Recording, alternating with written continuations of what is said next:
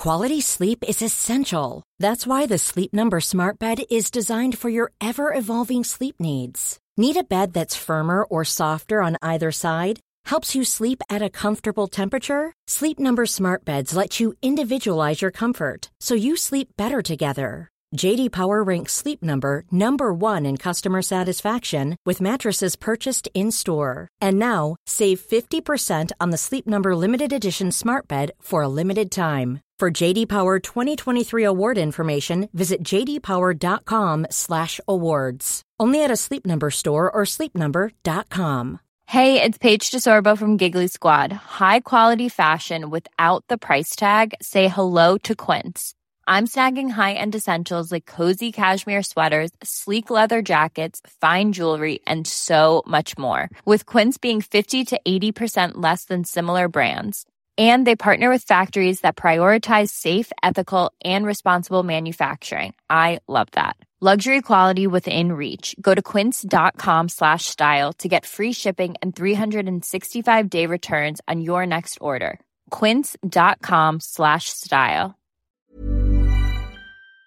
Hola, socios. Hola, equipo. My name is Neil. I'm Liam. This is John Nurnberger from Kansas City, Missouri, USA. Murray Field near Brisbane in Queensland. Edinburgh. Barcelona. And I'm a socio. I'm a socio. I'm a socio of The Big Interview. My name is Neil. I'm originally from Scotland, but now living in Barcelona. Hey, why did I become a socio? Well, you could reference uh, Mr. Hunter's knowledge and access to some great football characters, but I'm going to go for his exceptional use of swear words.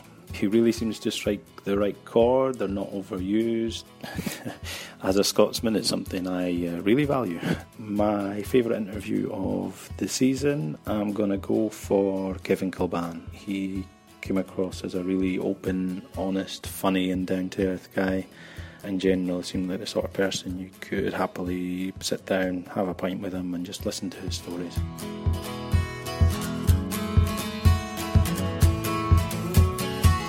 From Backpage, I'm Neil White, and this is our first big inside view of the new season. In these shows, there usually won't be an interview, but instead we'll get the latest news and analysis from Graham Hunter in Barcelona, from where he joins us now. Listeners, I hope you were with us throughout the World Cup when we did a show like this pretty much every single day, since when Graham has been lying down in a dark room. Graham, have you recovered? Has Spain recovered from Russia? You know, I'm made of industrial rubber and uh, I was recovered in about 10 minutes in that dark room. But right now, since Luis Enrique was appointed as the new boss to succeed both Lopetegui and Hierro, it's the love that dare not speak its name. Except yesterday I was in at the TV station where I work and I was bitching and moaning to everybody about how Spain completely chickened out in that game against Russia and how frustrating it was to watch talent undercooked and lacking in daring and cojones. That side, Spain is silent on Spain. We are going to be recording a special Q&A preview of the season in La Liga. so Socios will get your questions for that presently, but today we want to zero in on game one of the new season, the Spanish Supercopa, which sounds and is way cooler than the Community Shield, but serves the same function. So, after their domestic double, Barcelona replay the Copa del Rey final against Sevilla, more or less. There's been a lot of change in La Liga, and we're going to talk a lot more about that in the next couple of shows. Today, we'll look at these two teams in particular, but let's start with the changes they've made to this fixture. One leg, and in Tangiers, Morocco. Graham Hunter, what fresh hell is this? Yeah, I love your fresh hell metaphor because Rubiales is, is a guy who wants to announce his arrival, and I really like some of the things he's done with the Super Cup. The Spanish Super Cup being over two legs, home and away, has never made sense to me. I think that it has very rarely, when one of the big two has been involved, uh, Madrid and Barcelona, apart from when Sevilla in their pomp and their Juande Ramos went to the Bernabeu in the second leg and absolutely thrashed uh, Real Madrid 5 3. It's very rarely two legs led to the junior of the two teams in the Super Cup winning the title. The calendar is tighter and tighter, and therefore moving it to one game is smart. Rubiales, 10 points, tick in the box.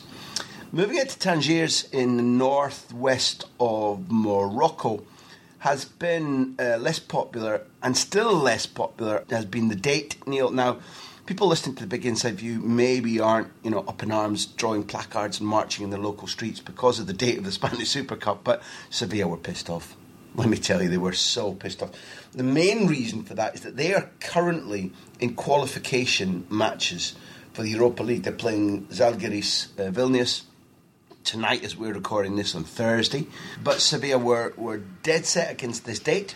Were furious when Rubiales said, I've taken all things into account and I'm going with Barca's request for this date. He argued that there were a number of other dates when, for example, if it was played earlier in August, well, Sevilla were still in the middle of European qualifiers then, but he wants there to be Rubiales wants there to be the greatest chance of this being visually attractive again for the world in terms of marketing because um, so many of the players, if it was played any earlier, uh, would just not be back in training full stop from the World Cup.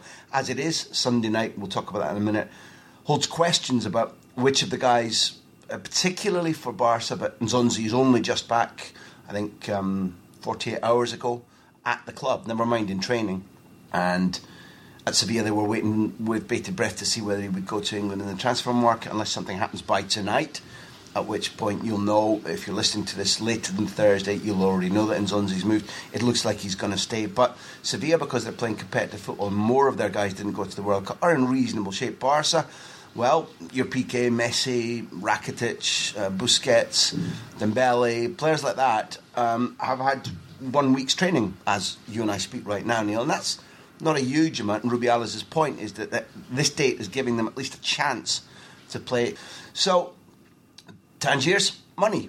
Spain are doing it for prestige, for money, um, and therefore there's all your reasons, or Rubiales' reasons, for the fact that this is the first unique uh, one-off uh, Spanish Super Cup game. Okay, and you mentioned uh, an unusual start to the calendar for Sevilla, who aren't very often in the situation of the sort of doggish early rounds of Europa League qualifying as they find themselves now, which is part of the reason that they got through three head coaches, or they used three head coaches last season. Now they have a new guy, Pablo Machin, 42 years old. He got Girona to La Liga and then finished 10th last season. What has he had to contend with so far in his new job in Andalusia? Yeah, well, well, that's a good question. Um, he's had to cope with a little bit of turnaround uh, in terms of the signings, which he doesn't control. In that, um, although Sevilla are still a well-planned club, they're still suffering a hangover from the lack of Monchi, their genius, who was with them for at least 18 years, making brilliant signings, making brilliant decisions about when to move players out, making brilliant coaching decisions. And therefore, when we look at the players that Machin is losing and is gaining, it's going to be interesting to see exactly how they work with him and he works with them. Simply because he's had not had control on which specific players, the types, he can say to the the board, "This is the type I want." But you said, what has he had to go through? One of the things he's got to go through is that, unlike the UK, Spain's transfer market stays open until August thirty first. Sarabia, who under Machin has been moved off his beat he's not an out and out winger, but he was asked to play wide quite a lot. And recently, he's been asked to play in behind Ben Yedder or in behind Luis Muriel, closer to the goal. That expression that was fundamental to the relationship between Guardiola and Messi. And Sarabia has answered with goals and looks a fabulous player. And looks somebody that Luis Enrique will probably come tapping on the shoulder as he looks to renew the Spain side. Um, when you said what does he had to cope with, are you thinking about the, the, the, transfer market or what? What's the drive of your idea there? Well, you mentioned that the head coach at that club doesn't have final say or much of any kind of say on transfers. And just looking at their summer in the market, it's really interesting because at the top of their sales and purchases, we see three sort of similar positions and almost like a break even balance sheet. And I just wondered where you wanted to stop off. I mean, Nzonzi is part of this because I think you probably at the start, at the end of the World Cup, would have bet on him not starting the season at Sevilla. And as you say, it now looks likely that he will. And then at centre back, they sell Clement Lenglet to Barcelona and look to replace him possibly in the long term at least with Joris Gnagnon, who's a young centre half from Stade. They have lost uh, Correa to Lazio Um, and Alex Vidal returns from Barcelona in a similar role.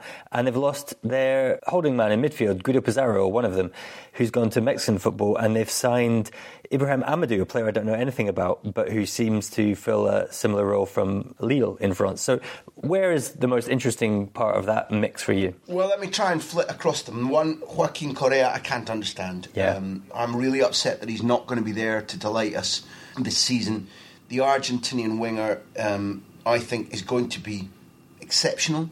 I couldn't believe that he wasn't taken to the World Cup. Um, I think his talent is is burning bright. They've got okay money for him, but it seems to me ludicrous that you know where they look for width from Navas, who's of grandparent age, and Nolito, who didn't get much of a game last season, who I adore watching, but isn't going to, you know, the width he gives you is, is tricky. Uh, dribbling width, not pace, not what they like to call here depth, um, so stretching the pitch long. And Alex Vidal is, is back, you're right, he can play right back, right wing back, right wing, he can go inverted on the other side of the pitch. All of that is, is true. Um, but is he is he is he fully reliable? Is he somebody with the the age profile that Correa's got? now. So I'm really disappointed about that. I have to say, I think they've signed well in Sergio Gomez from Celta Vigo. Machin is um, tied to a brand of football, which is attacking, which is winning the ball and using it, passing it um, fluently, not looking to counterattack. Uh, counterattacks will be part of their armoury, but not looking to counterattack as a proposition, as a basic pillar of his idea. Um, he has liked wing backs, he's liked three-five-two. Whether he automatically imposes that on Sevilla or proves to be a coach who says, I'm going to look at the resources I've got at my new club and adapt my system to that. We're still looking to find out. I think at the moment he believes that he can play three at the back and wing backs. And right now, I believe he's got the players to do that. But he's adaptable, is my impression about Machin. What we need to say about Girona last season is that they were an absolute joy to watch.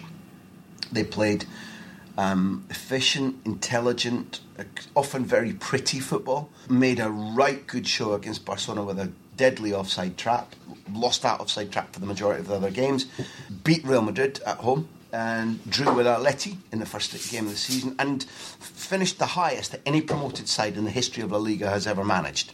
That's an achievement. He also, listen, Neil, just for anybody who's not accustomed to us talking about uh, Machin, it was so interesting that, you know, it, the club is part owned by um, Guardiola, Pep's brother, and there's investment from Manchester City too, and therefore they had Canteranos, youth team guys um, like Aleix Garcia, like um, Douglas Luiz.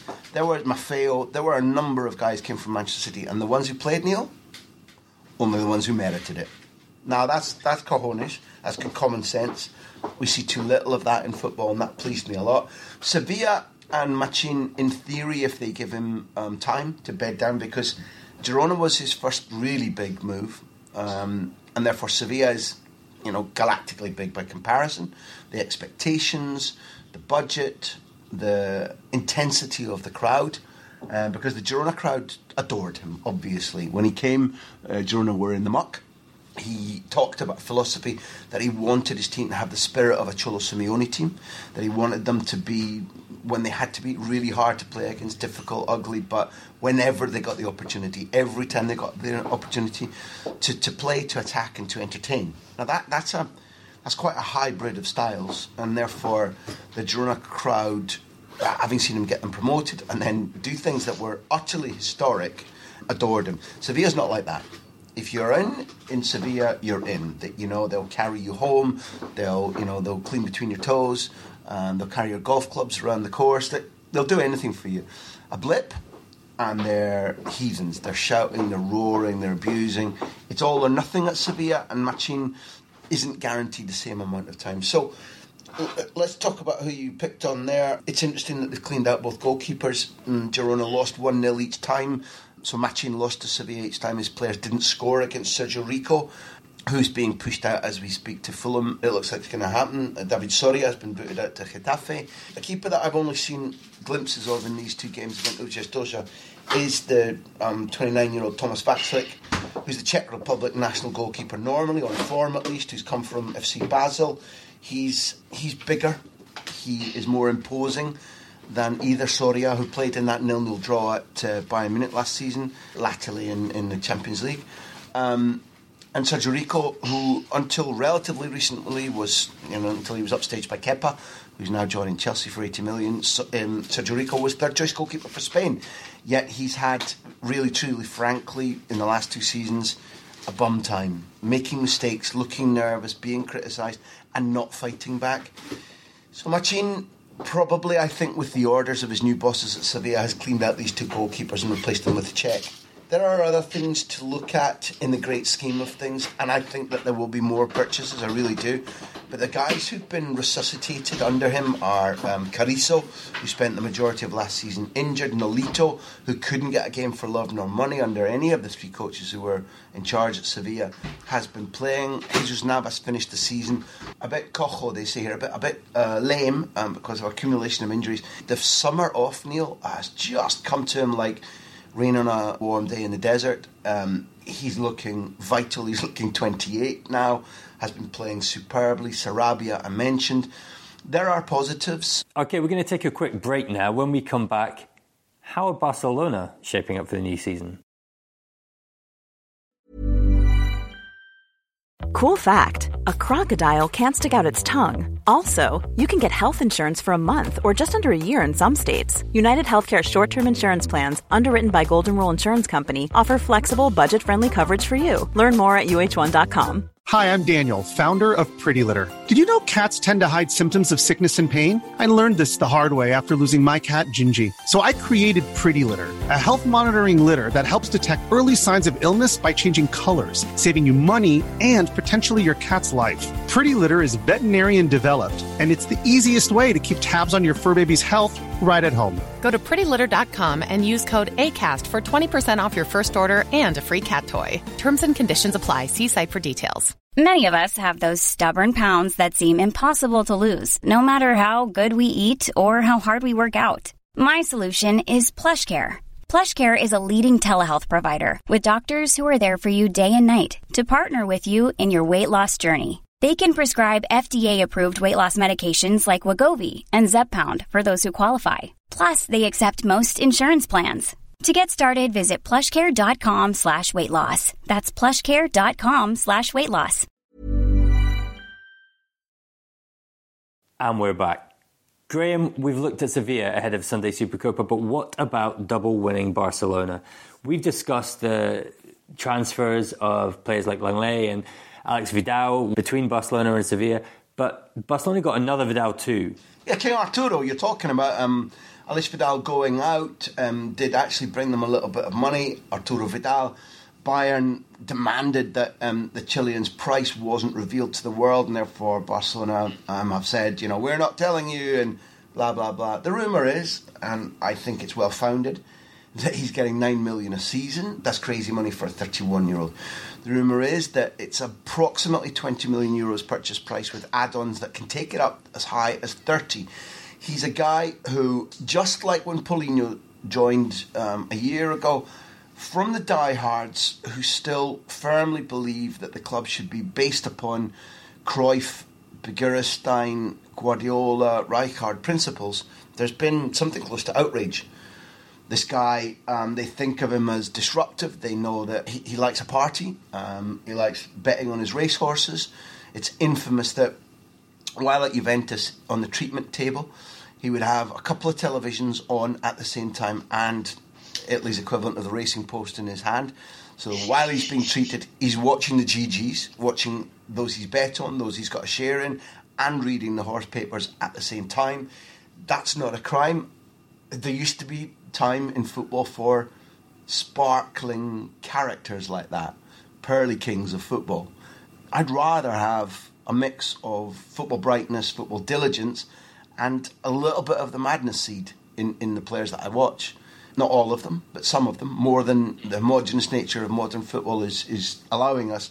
And King Arturo Vidal is certainly one of those. In the European Classical, we all know what that is Real Madrid against Bayern Munich.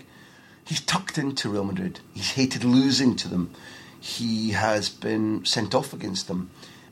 So immediately he joined those who weren't mocking Barcelona and saying what an idiot deal this is for an injury prone 31 year old who's a bit of a raj off the pitch. The others were all saying, well, he's anti Madridista, so he'll do. There, has got to be a sensible point of view, and let's try and bring it here. When Barcelona got you know, made to look like ghosts in Rome last season, just as they had in Paris the season before, and Juventus also um, in Turin. There was patently a lack of bite, a lack of nastiness, a lack of somebody who can drag the team through and say, eh, "Not today, not like this." Vidal has those characteristics. Is that enough to buy him? I don't know. This is a summer whereby it's not quite as busy as that massive clear out that happened in Pep Guardiola's first summer. That if you look back, that while some of the key signings of the Guardiola had been made, Yaya Toure, Thierry Henry, uh, Mariko Jonsson the year before, there was an extraordinary level of clear out and hand-picked talent being brought in in that first Pep season of 2008. Whether this is as successful or not, it, it does feel slightly similar. They want to clear out André Gomes, Marlon, Yerry Mina. Now, being brought in, Clement Lenglet is a football player. Clement Lenglet is somebody who's comfortable on the ball and showed at Sevilla that there's more to come. You'd say that he will get his games. Um, Piqué and Umtiti need supplanting. Each of them will pick up suspensions. Lenglet will have a little bit more bedding in time, although he may debut, um, given that Umtiti hasn't had a lot of training um, he might debut against his old side. And the fact that it's in Tangiers rather than in first leg away in Sevilla probably mitigates that a little bit more. And the other Arthur, um, the Brazilian version, uh, young, small, and in the mode of the Guardiola Barcelona, whether he turns out to be um, exceptional, we'll wait and see. But the preseason tour of America, where there were very few senior players, Arthur was the guy who was doing a if I, I don't want to call it a pale imitation, but playing like Xavi would. Give me the ball. Here, I'll give you it back. Now I've moved. Give it to me again. I'm creating shapes. I'm creating passing triangles. I'm creating space. And he's a guy who, what stands out, Neil, and everybody listening will um, either, if they understand Barcelona or um, if they've watched the preseason tour, they'll, they'll bite on this.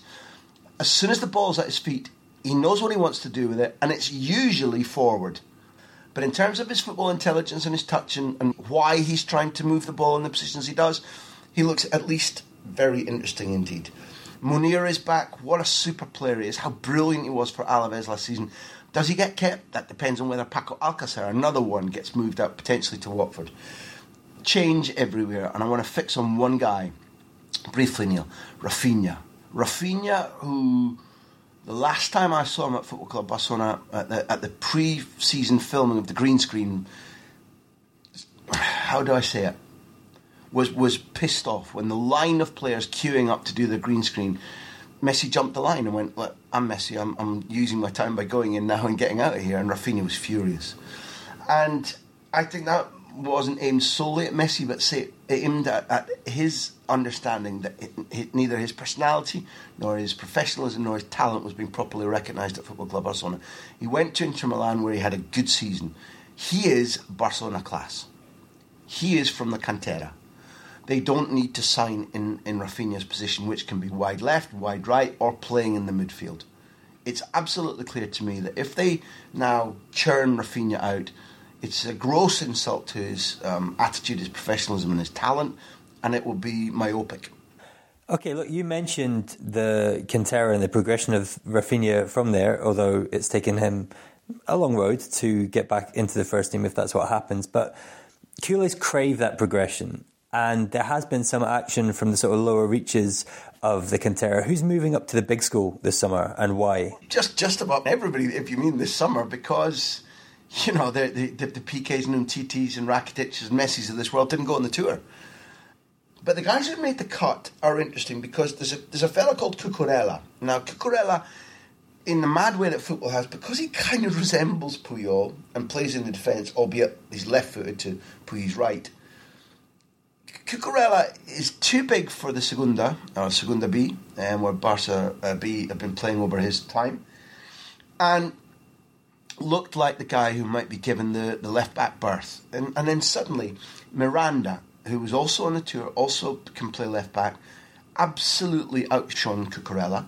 He was beneath him in the pecking order, and so good was Miranda's summer that he is now looking likely to be the absolute standout candidate to be second choice left back because Digne's gone to um, Everton. So there's a promotion that looks like it might last the season. The other one is the one that everybody's getting frothing at the mouth about. I'm guessing that the majority of people haven't heard of Riqui Puig. Uh, Riqui Puig again has come through the system.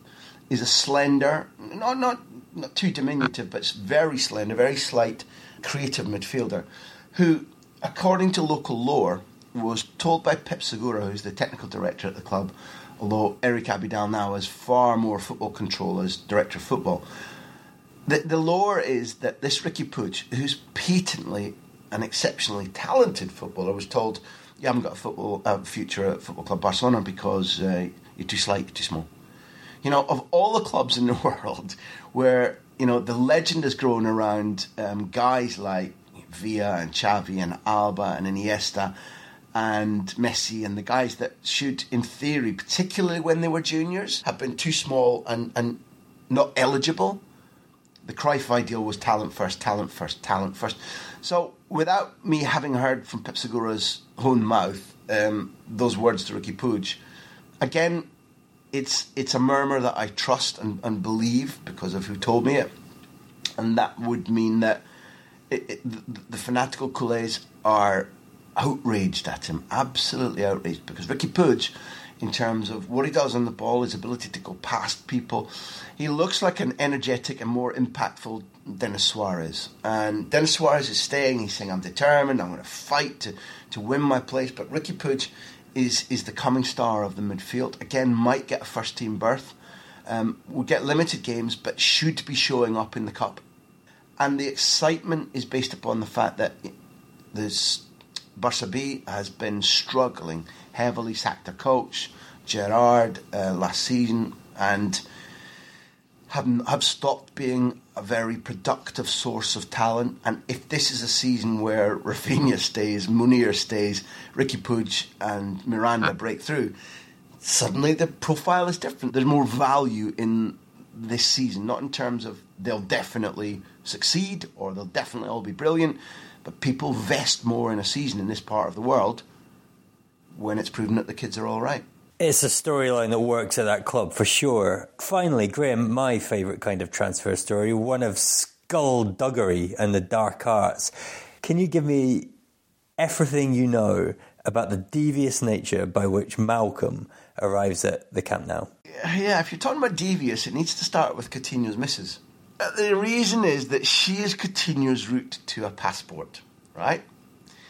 There is a limit on how many non EC players a Spanish club can have, and it's three.